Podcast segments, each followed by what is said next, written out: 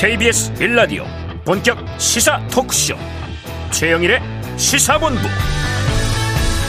안녕하십니까? 최영일의 시사본부 시작합니다. 자 어제 방한했던 낸시 펠로시 미 하원 의장 김진표 국회의장과의 회동에서 한미동맹 70주년 축하 결의안 채택 논의를 했고요.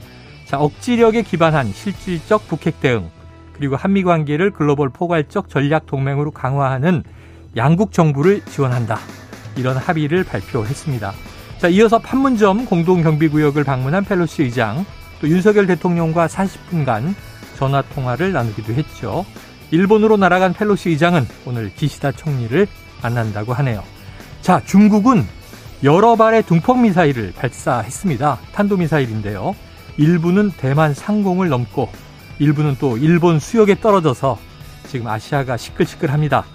자, 일본은 이 와중에 극초음속 미사일 엔진 시험에 성공했다는 보도를 냈고요. 또 바이든 미 대통령은 원숭이 두 창에 대해서 비상사태를 선포했습니다. 자, 이 시끄러운 와중에 오늘 우리가 주목할 뉴스 오전에 발사된 우리 최초의 달 탐사선 다누리 소식입니다.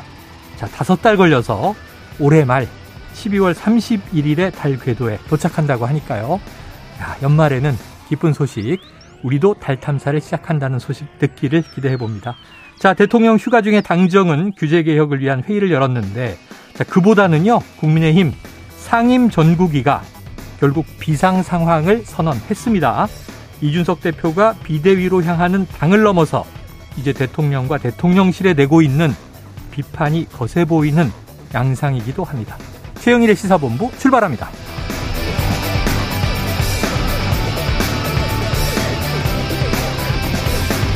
네, 1부에는요, 오늘의 핵심 뉴스를 한입에 정리해드리는 한입뉴스 기다리고 있고요.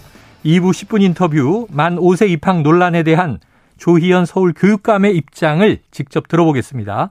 이어서 금요 톱10 스포츠본부가 준비되어 있습니다. 한입에 쏙 들어가는 뉴스와 찰떡궁합, 디저트 송 신청 기다리고 있으니까요. 오늘 뉴스에 어울리는 노래가 있으면 문자 샵 9730으로 자유롭게 보내주, 보내주세요. 선정되신 분께는 치킨 쿠폰 보내드리고 있습니다. 많은 참여 부탁드리면서 짧은 문자는 50원, 긴 문자는 100원입니다.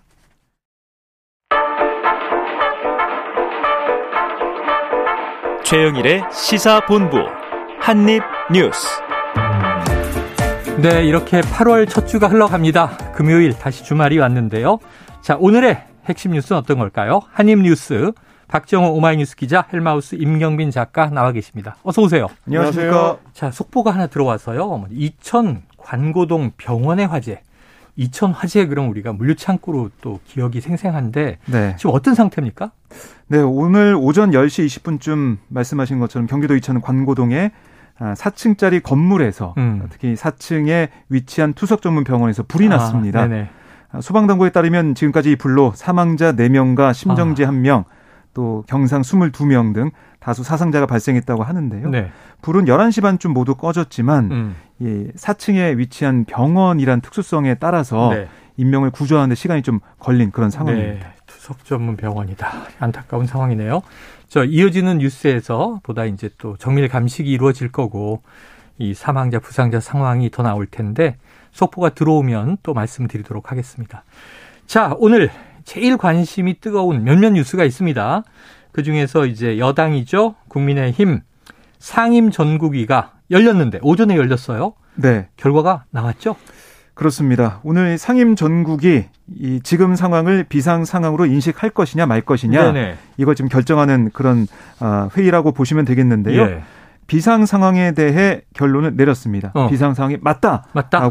의결을 했어요. 어. 그래서 비대위 체제 전환이 뭐 초읽기에 들어갔다라고 보시면 되겠고요. 네. 다음 주에 진행될 예정인 이 전국위에서 비상 상황에 대한 여기는 맞서는 이걸 해결하기 위한 비대위가 출범한다 이렇게 예. 보시면 되겠습니다. 그래요. 자, 이 비상 네. 상황으로 해석한 것, 자 근거 일리 있습니까? 어, 지금의 현재 상황, 당 상황 자체를 그냥 이제 비상 상황으로 인식하기로 한 것 같습니다. 네네. 왜냐하면 이제 그 전까지만 하더라도 당원 당규상으로 어, 최고위원회가 사실상 유지가 불가능한 상황이 돼야지만 예. 뭐 비상 상황이다라는 음. 지적들이 있었는데 그러면 최고위원회가 어뭐 이렇게 상실되는 순간은 어느 때에 이제 결정이 되느냐 네네네. 이걸 두고 이제 최고위원 숫자가 뭐 일곱 명이다, 뭐 다섯 명이다, 네 명이다, 뭐 이런 여러 논의가 네네네. 있었는데 그런 논의가 사실 중요한 게 아니고 어. 지금 당 대표가 뭐 사고 상태에 있고 어. 그리고 최고위원 회의가 정상적으로 가동되기 어려운 현재 상황 그 자체를 위기 상황으로 인식하기로 총체적으로 그렇습니다. 총체적으로 결정을 한 거고요. 이거는 이제 어 지난번에 있었던 의원총회에서 결정된 사안을 사실상 추인하는 네네네. 단계라고 보시면 될 것 같고 이제 9일에 전국위원회가 열리게 아. 되는데 아. 그 전국위원회에서 어, 당원 당규 일단 개정을 네. 시도를 할 것 같습니다. 바꿔야 되겠죠. 그렇습니다. 그렇게 되면 이제 비대위원장에 대한 임명 권한이 뭐 당대표와 당 대표 권한 대행에서 이제 직무 대행까지 좀 확대되는 네. 방식으로. 그럼 권성동 직무대행 내려놓겠다 했지만 현재 직무대행 수행하고 있는 거잖아요. 그렇습니다. 네. 네, 그렇게 되면 이제 어, 비대위를 주말 동안에 아마 최종적으로 당내에서 결정을 하면 어. 그 비대위원장에 대한 어떤 그 임명과 네. 그리고 이제 당원 당규 개정이 동시에 이루어져서 전국위원회에서 최종적으로는 이 출범을 하게 될 수도 네네. 있는 네, 그런 상황으로 보시면 될 것 같습니다. 그래요. 자 그러면은 주말 사이에 뭐 비대위를 꾸릴 텐데 인선을 제일 중요한 건 비대위원장이고 비대위원들일 텐데 박 기자님 누가 비대위원장이에요? 어... 당내 인물이 많이 거론됐죠. 네, 당내 이제 중진 의원 중에 한 명이 네. 될것 같은데요. 네. 지금 보면은 조경태 의원도 어. 만약에 자신에게 비대위원장 맡으라고 한다면 음. 그걸 피하지 않겠다. 네. 열심히 해보겠다. 이런 취지 의 얘기를 좀 하고 있고 음. 이 당내 중진들 중에서 한 명이 맡을 거란 거기는 뭐 이견이 없는 것 같아요. 네네. 네. 누가 될 것이냐 예. 관심이 모아지고 있는데 근데 아무래도 그 친윤 이른바 네. 이제 윤석열 계라고 불리는 의원이 좀 앞장서서 나가게 되면 음. 이제 밖에서 볼 때는 아 또 이제 친윤 세력이 들어가서 비대위도 하고 또 당권도 잡는 거 아니야? 네. 이런 생각할 수가 있기 때문에 친윤계로 좀 확실히 색깔이 나는 중진들보다는 네. 좀 중립적인 네. 그런 인물이 비대위원장에 인선되지 않을까라는 생각이 드는데요. 예. 권성동 원내대표는 여기에 대해서 뭐 누가 된다 안 된다 여기에 대해서는 전혀 얘기는 네. 하지 않고 있어요. 그래서 상황을 좀 봐야겠습니다. 주말을 보면서 음. 말씀하신 대로 좀 중립적인 중도적인 노선으로 갈지 아니면은 이준석 대표를 이렇게 음. 그냥 빼내는 상황에서 네. 확실하게 치는 그룹으로 갈지 뭐 이제 경우의 수는 있는 것 같아요. 그러니까 이제 전국위원회 의장이죠. 이제 서병수 의장이 엊그제 했던 얘기가 네. 사실 좀 키포인트가 될 수 있겠는데요. 음. 차기 비대위를 거치고 나면 차기 전당대회는 어, 거기서 이제 선출되는 대표가 2년짜리가 된다. 그러니까 이 임기를 다 가져가는 대표가 되기 때문에 그렇게 되면 이제 공천권을 행사할 수 있게 되거든요. 예. 네, 그런 차원의 문제를 보면 그러니까 비대위가 이번에 출범을 하게 되면 음. 기존의 이준석 체제는 그냥 임기 종료, 자동 종료가 되는 거라서 그러면서 이준석 대표가 비대위 출범과 동시에 자동 제명이다 이렇게까지 얘기했잖아요. 네. 네. 근데 그거는 약간 오해가 있었던 것 같고요. 아, 그래요? 뭐 제명이라는 건 이제 당 밖으로 아예 이제 쫓아내는 거기 때문에.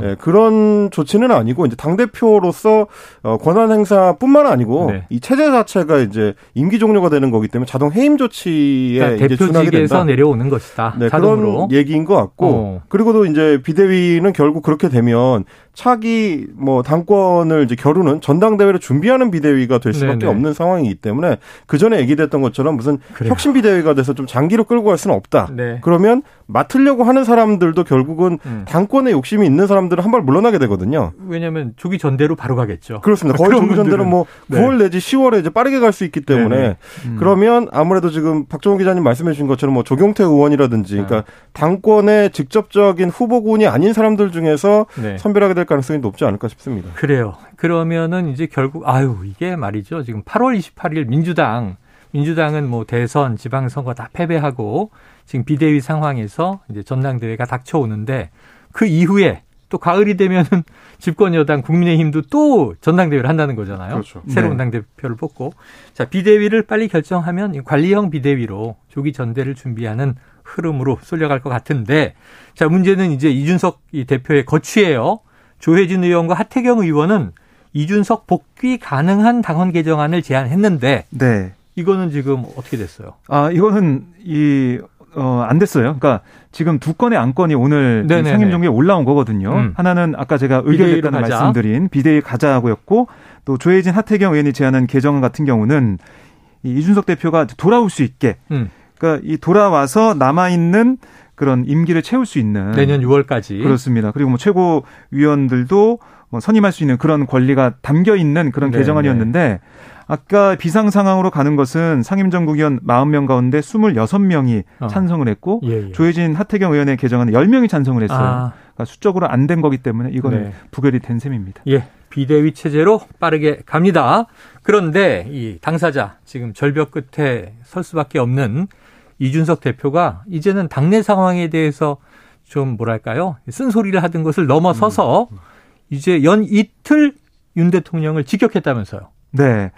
그러니까 이 당 대표가 내부 총질한다는 문장 자체가 네. 형용 모순이다. 이런 얘기를 페이스북에 예. 올렸는데요. 이준석을 아무리 공격하고 이준석에게 내부 총질한다고 지적을 해도 부질없는 이유가 수많은 자기 모순 속에서 이 판을 끌고 나오고 있기 때문이다. 음. 이렇게 지적을 했습니다. 그러니까 지금 상황이 비상 상황도 아니고 음. 사실 그냥 갈 수 있는 상황인데 자신을 몰아내기 위해서 내부 총재하는 당 대표를 없애기 위한 그런 작업이 네. 무리하게 진행되고 있다. 이런 얘기를 한 건데. 윤리위부터 이제 문제 삼는 거네요. 어쩌면. 그렇습니다. 그리고 뭐 사실 어제도 윤 대통령이 이제 과거 장관 인사 논란에 대해서 했던 말, 네. 그럼 전 정권에 지명된 장관 중 그렇게 훌륭한 사람 봤어요라는 네. 그 발언에 대해서 나와서는 안될 발언이었다고 비판했는데 음. 이제 이 친윤 핵심 지적하는 것도 하고 있으면서도 윤석열 대통령도 지적하고 있는 네. 지켜가고 있는 그런 모습을 보이고 있습니다. 자 앞으로 이준석 대표의 전략은 뭘까요? 아, 오늘 이제 올린 글을 보면 그 전략이 사실은 전방위 저격이 아닌가 싶을 아, 정도인데 네네. 왜냐면 이제 페이스북에 올린 글의 내용도 굉장히 뭐 좀 강렬한 편이고요. 네네네. 그리고 이제 함께 올린 그 그림들, 그러니까 사진들이 네. 주로 어, 지지율과 관련된 이제 그래픽들인데 그 내용도 굉장히 적나라합니다. 뭐 예를 들면 어, 리서치 뷰에서 이제 지난 뭐 1년 반 정도 되는 기간 동안에 정당 지지도를 네네네. 표 하나로 만든 거를 올리면서 음. 어, 아, 이게 벌써 2년짜리군요. 예. 그 중에서도 이준석의 1년이라고 본인이 아. 임기에 있었던 기간 동안을 따로 이렇게 표시를 해가지고 아. 보여줬어요. 정당 지지 좋았다? 그, 그 기간 동안에는 민주당한테 역전당한 적이 없었다. 음. 이제 이거를 굉장히 강조를 했고요. 그렇다는 얘기는 반대로 뒤집으면 네. 지금 정부가 바뀌고 이준석 대표를 어, 이제 몰아내려는 음. 움직임이 가시화되면서부터 당 지지율이 빠졌다라는 얘기거든요. 음. 네, 그런 포인트를 볼 수가 있고 또 하나는 이거보다 더 크게 이제 그래픽이 부각이 된게 네. 여당 위기 책임이 누구한테 있느냐라는 거를 조사한 그래픽을 하나 올렸는데 네네네. 네, 네. 대통령이 이제 압도적으로 높은 걸로 나온 네. 그림을 올렸더라고요. 숫자 얘기하지 마세요. 이 골치 아파집니다. 네 예, 저도 보니까 이제 그 그림에 어디서 조사한 건지가 안 나와 있어서 찾기가 너무 힘들 것 같아요. 네네네. 듣기만 해도. 그, 그건 안 넣습니다. 근데 이제 이런 맥락으로 봤을 때는 대통령의 책임을 직접적으로 묻기 시작했다. 그것도 아주 음. 강도 높게. 네. 이 포인트가 이준석 대표의 요 며칠 동안의 변화 중에 중요한 것 같습니다. 대통령 책임론. 그러면서 이제 윤핵관을 아주 딱 찍어가지고 얘기를 했는데 음. 2017년에 대선 후보를 3명이나 지지했던, 3명이나 음. 지지를 바꿨던 이 삼성 간호라고 이제 칭했습니다. 네. 그러니까 성이 세 명인 사람들을 이제 간호로 섬겼다라는 건데 음, 네. 삼국지에 나오는 이제 여포를 지칭하는 겁니다. 주인을 네. 세번 바꿨다는 네. 그 사람을 삼국지가 얘기하면서 삼국지가 또 오랜만에 나왔네요. 삼국 끝났는데 아, 이렇게 이제 직접적인 저격이 조금 더 노골화되는 그런 양상인 것 같습니다. 아 그래요. 아유 또 뭐 신조어 만들어내는 데는 음. 윤석 대표가 일가견이 있어서 그러니까 무슨 얘기가 더 나올까? 사실은 삼성 간호 이 얘기는 네. 그 윤핵 간호 꼽히는 장재원 의원을 겨냥한 게 아니냐 이런 아. 해석이 나오고 있는데. 네네. 왜냐하면 장 의원이 바른정당 소속이었던 2017년에 그때 대선 당시에 반기문, 네. 유승민, 홍준표 이세 후보를 차례로 지지했던 것을 좀 염두에 둔게 예, 아니냐 예. 이런 해석도 나오고 있습니다. 그래요. 해석입니다. 뭐 이준석 대표가 또 언젠가 얘기하겠죠. 아주 불러다 놓고 얘기 들었으면 정말 좋겠다는 생각이 드는데 지금 어디 있습니까? 지방에 있나요? 아 지금 이제 수도권이 있, 아 이제 수도권으로 네, 올라왔어요. 다라고 네. 페이스북에 자신의 근황을 아, 올리기도 했습니다. 자 지금 어쨌든 오늘 오전 상황 국민의힘은 비대위로 간다. 다음 주 뭐 9일이면 화요일이니까 네. 결정 날 것 같고요. 주말 사이 비대위원장도 물망이 나오면 이준석 대표는 이제 적어도 당권은 상실하게 된다. 그 그렇다면 이게 서병수 의장이 우리 인터뷰 때도 그런 얘기를 했어요. 음. 가만히 있지 않을 것 같다. 그럼 어떻게 할 것인가. 더 시끄러워지는 거 아닌가 걱정도 되고요. 지금 보니까 음. 조금 전에도 이준석 대표가 페이스북 글을 게시를 했는데 또요. 그러니까 이제 전국위를 이제 ARS로 표결 진행할 수도 있다. 네네네. 이제 이렇게 여당에서 발표를 하니까 그 음. 기사 속보 기사를 이제 어, 인용을 링크하고. 하면서 어, 이 사람들이 일정 맞춰서 과반 소집해서 과반 의결하는 것도 귀찮은지 네. ARS 전국위로 비대위를 출범시키려고 하는군요. 네. 뭐 이게 지금 비상 아, 코로나 집합 금지 상황도 아닌데 어. ARS로 해야 되는 이유는 또 뭡니까? 아. 이렇게 네. 얘기하는 맥락으로 봐서는 전국이 100여 명 정도라고 하던데. 그렇습니다. 그럼 50여 명 이상, 뭐 60명 음. 내외 모이면 이제 시작할 수 있는데. 그렇죠. ARS로 한다. 이를 비판했다. 지켜보죠. 계속 주말 사이 이야기는 쏟아질 것 같은데 어제 제일 핫했던 이슈는 바로 이 낸시 펠로시 하원 의장의 방안이었단 말이에요.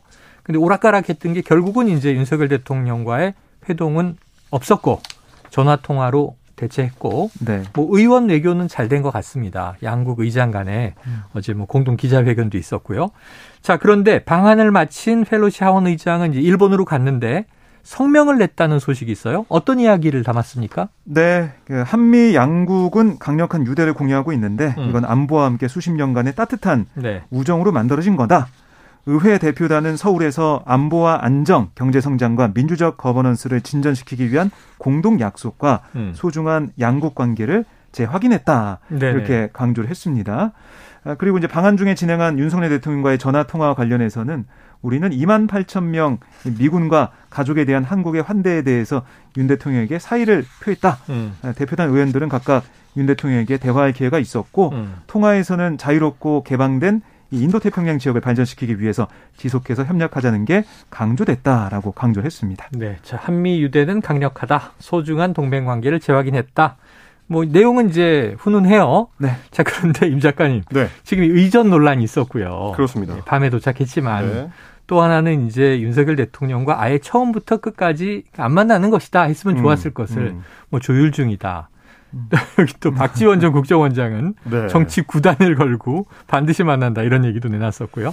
외신 평가들은 내려... 어때요? 네, 우리 박지원 원장이 이제 8단으로 내려가시게 됐습니다. 아니 초단이냐 8단이냐 그것도 논란이 좀 아, 있습니다. 논란이 좀 있습니까? 네.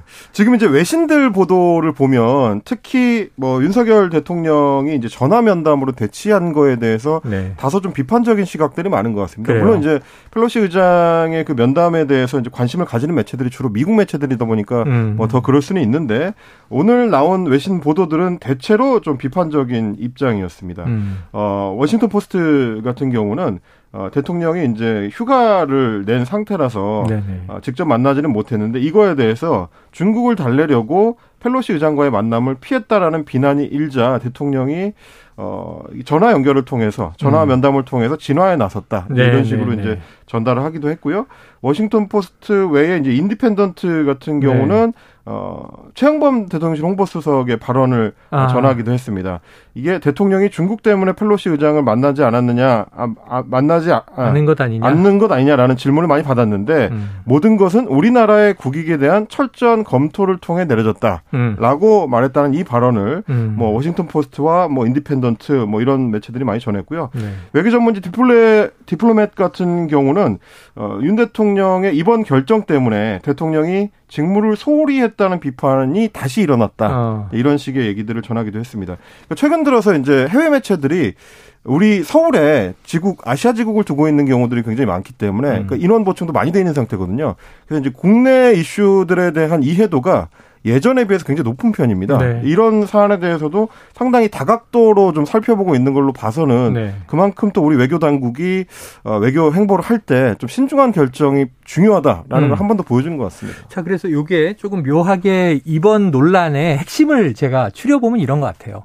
일전에 나토에 가서 우리는 서방 자유 진영에 참여했고 나토 회원국은 아니죠. 옵저버로 갔는데 인도 태평양 수호에 우리도 참여하고 중요한 축으로 뭐 삼축 얘기를 또 했지 않습니까? 한미일 네. 동맹 얘기도 거기서 확인하고 그리고 이 나토가 원래는 북대서양 조약 기구인데 중국까지 포함해서 구조적인 전략적 개념을 바꾼 거잖아요. 네. 그럼 우리는 이제 이 미국 진영에 참여한 거예요. 그런데 이번에 국익을 고려해서 펠로시 의장을 만나지 않았다라는 단문을 해석을 해보면 펠로시를 안 만나는 게 국익에 도움이 되고 음. 펠로시를 만나면 국익에 도움이 안 된다. 이 플러스 마이너스 개념을 적용하다 보니까 그럼 중국을 의식한 거 아니냐? 그러면 이제 이게 좀 외교 노선이 수정되는 거 아니냐? 이런 의문이 제기될 수밖에 없는데 음. 대통령실도 입장을 냈다고 하던데요. 그러니까 대통령실에서는 이게 모든 것을 우리나라의 국익에 대한 철저한 검토를 통해 이런 판단을 거다. 했다라는 음. 얘기를 했고 또 이제 그 전에는 이게 뭐 2주 전에 이 타진이 왔을 때 음. 휴가 기간이고 지방행 일정이 음. 잡힐 걸로 보여서 어렵다라는 얘기를 했다는 거예요. 네네네. 그래서 이건 조율됐다는 얘기인데 근데 문제는 대통령실이 만나냐 안 만나냐 이 문제 가지고 네. 처음에는 안 만난다라고 했다가 네. 뭐 조율 중이라고 했다가 네. 다시 또 안 만난다 이러는 부분들 그랬죠. 그게 좀 엇갈리는 부분들 혼선이 있었던 것 같고 음. 말씀하신 것좀 국익에 대한 얘기를 대통령께서 하다 보니까 그건 또 이제 외교안보실이죠. 예, 미국 쪽에서 보면은 아니 왜 그러지? 그리고 중국 입장에서 보면은 또 이제 중국 인터넷 여론을 보면은 응원하는 중국은 상당히 우호적인 평을 아, 예. 냈더라고요. 그렇게 상황이 변하고 있는데 이게 일관성과 아니면 우리 외교의 어떻게 보면은 자산을 위한 네. 전략이 있는 것이냐, 그 전략에 따라 움직이는 맞는 거냐, 하는 지적이 나올 수밖에 없고 또 이게 싱가포르, 말레이시아, 대만, 일본 이런 다른 순방국에서는 지도자가 만났잖아요. 네, 그렇죠. 그리고 지방행이 취소가 돼서 서울에 있는 상황인데도 만나지 않고 전화를 했다. 전화 40분 네. 하는 것보다 사실 만나게 마음만 먹으면 네. 교통통신 다 하니까 음. 몇 분이 만날 수 있는 상황인데 그렇죠, 그렇죠. 그렇게 안 한 것은 문제가 있는 거 아니냐 이런 지적 나온 것 같습니다. 정치학, 네. 네, 정치학에는 이제 샤워실의 바보 이론이라는 게 있습니다. 네네네. 그러니까 물을 처음에는 너무 뜨겁게 틀었다가 네. 뜨거우니까 그거를 빨리 네네. 바꾼다고 다시 차가운 쪽으로 틀었다가 네네네. 너무 차가우니까 다시 빨간 쪽으로 틀고. 아, 예. 그러니까 이렇게 계속 극단적으로 왔다 갔다 하게 되면은 신호를 이제 상대방한테 잘못 주게 된다라는 네. 얘기인데 지금 이제 박정 기자님 정리해 준게딱 그겁니다. 음. 중국 쪽으로 기울이거나 혹은 네. 미국 쪽으로 기울이거나 너무 한쪽에 이제 극단적인 태도를 보여주면 외교 당국에서는 혼란스러울 수밖에 없는데 음. 우리 상대하는 이제 파트너 국가들도 마찬가지고요. 지금 이렇게 뜨거운 물과 찬물을 계속 왔다 갔다 하는 방식만으로는 뭔가 좀 제대로 된 신호를 주기가 어렵다. 지금 네. 이 상황을 좀 정확하게 그렇죠. 인식을 하고 국제적 판단 하에서 방향성을 확실하게 정한 뒤에 음. 대통령실이 다다 공유를 해서 네. 잘못된 신호가 나가지 않도록 잘 통제를 해야 되겠다. 그래요. 이런 냉탕 온탕 이론을 이렇게 또 지적으로 설명을 해주셨네요. 자 지금 과학 방역 강조하는 정부니까 과학 외교를 한다면 물의 온도를 정확히 맞추는 게 좋겠죠. 자 교통 정보를 좀 듣고요. 금요일 점심시간 교통 상황 알아보고 이어가도록 합니다. 자 교통정보센터에 이현 리포터 나와주세요. 네, 1년 중에 가장 무더운 시기를 보내고 있습니다. 요즘 휴가 가는 분들이 많은데요. 사고는 정말 조심하셔야겠습니다. 중부고속도로 남이 쪽으로 진천터널 부근에서 화물차 관련 사고를 처리하고 있습니다. 6km 구간에서 정체가 이어지고 있는데요. 추가 사고 나지 않도록 조심 운전 부탁드리겠습니다. 이 전으로는 동서울 요금소에서 산곡 분기점까지나 호법 일대로 속도가 떨어지고 있습니다. 영동고속도로 강릉 방향 전체 18km 구간 막히는데요. 경기권에서는 용인 일대 지나기가 어렵고요. 또 강원 지역으로 이동을 해서는 원주 부근에서 5km가량 정체입니다. 광주 원주고속도로 원주 쪽으로 가신다면 초월 부근의 정체만 감안하시면 되겠습니다. KBS 교통정보센터였습니다.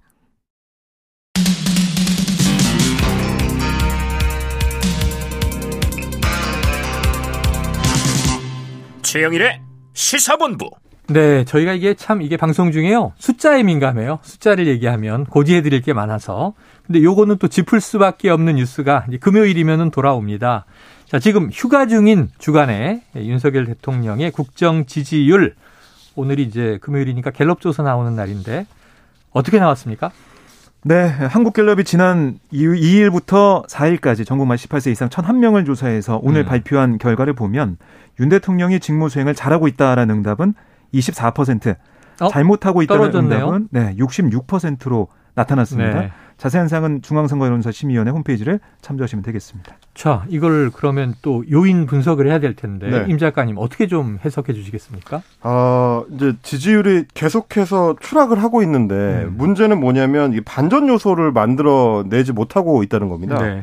지금 이제 뭐 갤럽 조사를 보면 계속해서 어 뭐가 가장 부정 평가를 하는데 중요한 역할을 했습니까라고 질문을 주관식으로 하면 네. 인사 문제가 1번으로 꼽히거든요. 예, 예. 근데 이제 그 부분에 대해서 지금 온전히 이 해소를 해내지 못하고 있다는 어, 점을 지적할 수밖에 없을 것 음. 같습니다. 최근에는 이제 박순애 사회부총리가 이제 교육정책 관련해서 이제 큰 논란을 빚었었고요. 아, 이번 주 내내 그랬죠? 그렇습니다. 그 전에는 역시 마찬가지로 여론조사에서 꾸준히 부정평가가 높았던 행안부 내의 경찰국 설치 문제. 음. 그래서 이제 크게는 행안부 장관이 이상민 장관하고 교육부 장관이 박순애 장관 이두 음. 사람의 지금 인사 문제 관련해 가지고 중요한 이슈로 떠오르고 있는데 대통령이 휴가 가기 직전에도 그래서 혹시 다녀오고 나서 그러니까 휴가 동안에 국정 운영에 대한 어떤 그 고민을 좀 하고 나면 어, 쇄신과 함께 다음 어, 8일 8.15를 기점으로 뭔가 이제 시작을 할 것이다.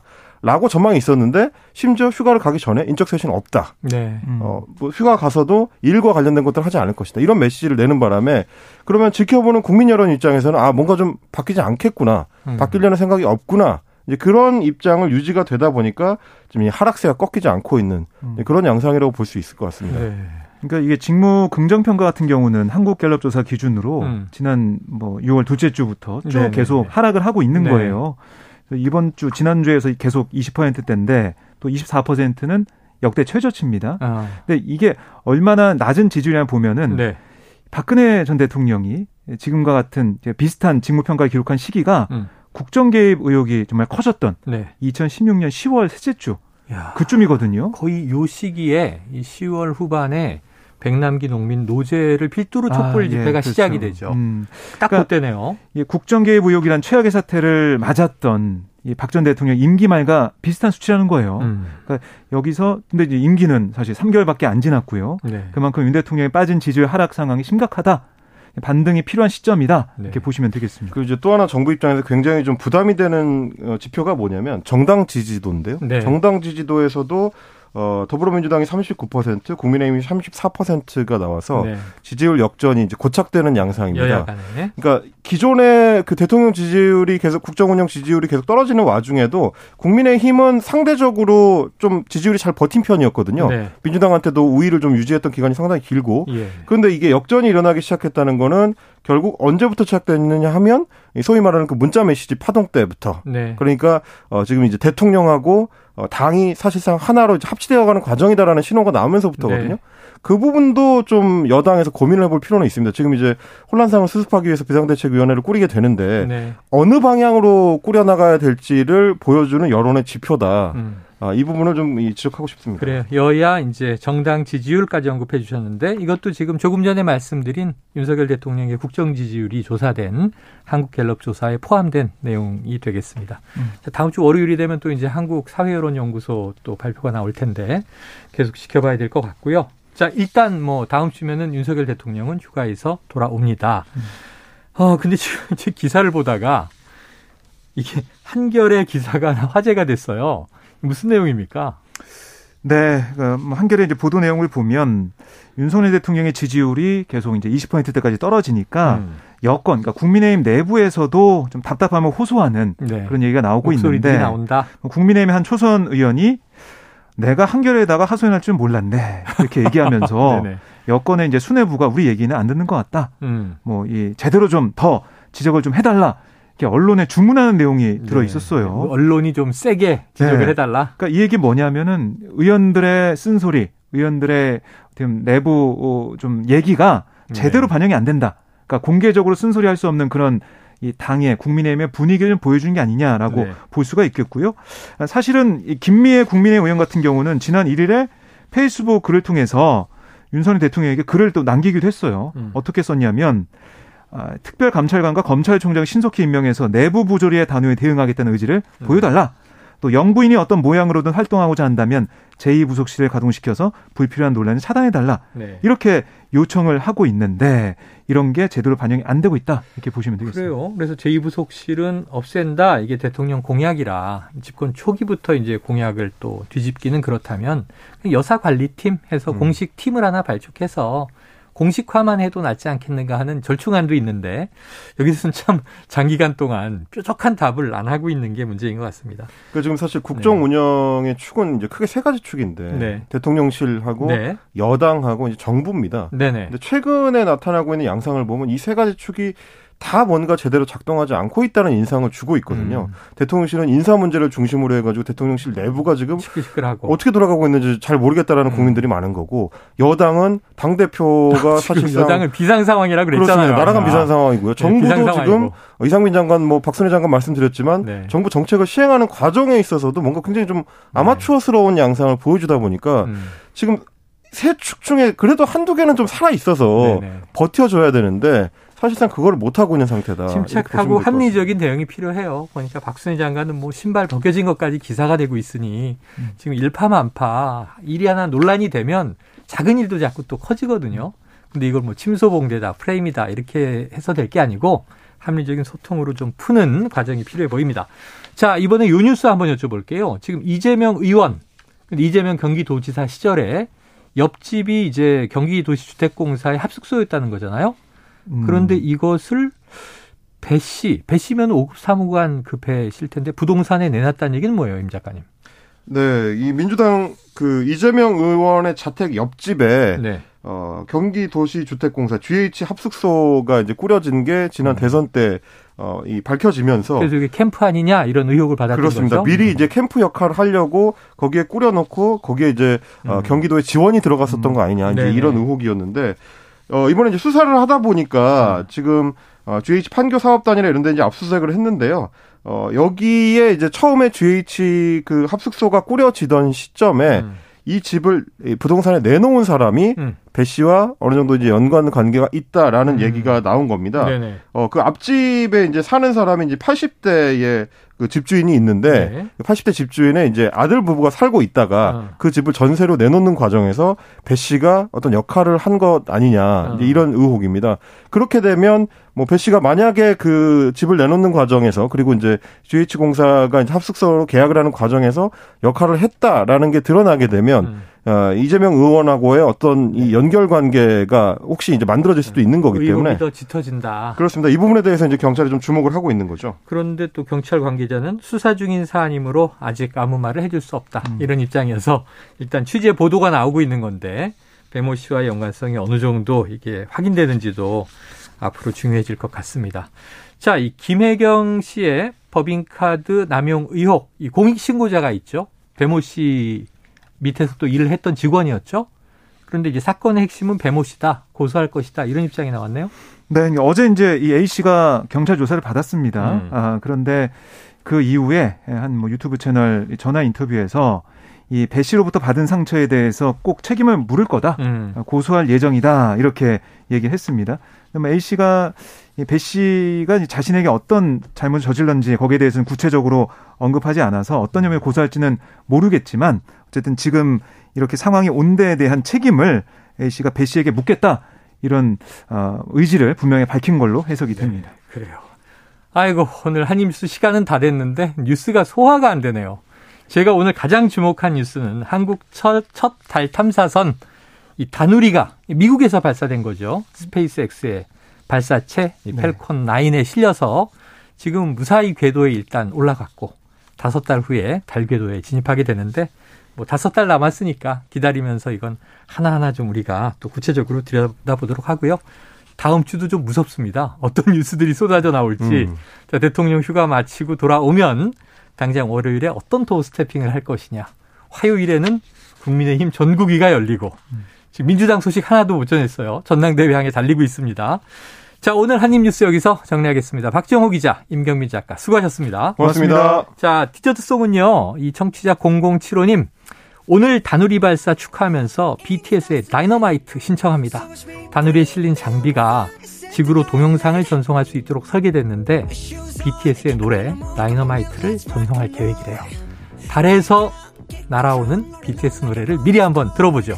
자, 치킨 쿠폰 보내드리고요. 저는 입으로 돌아옵니다.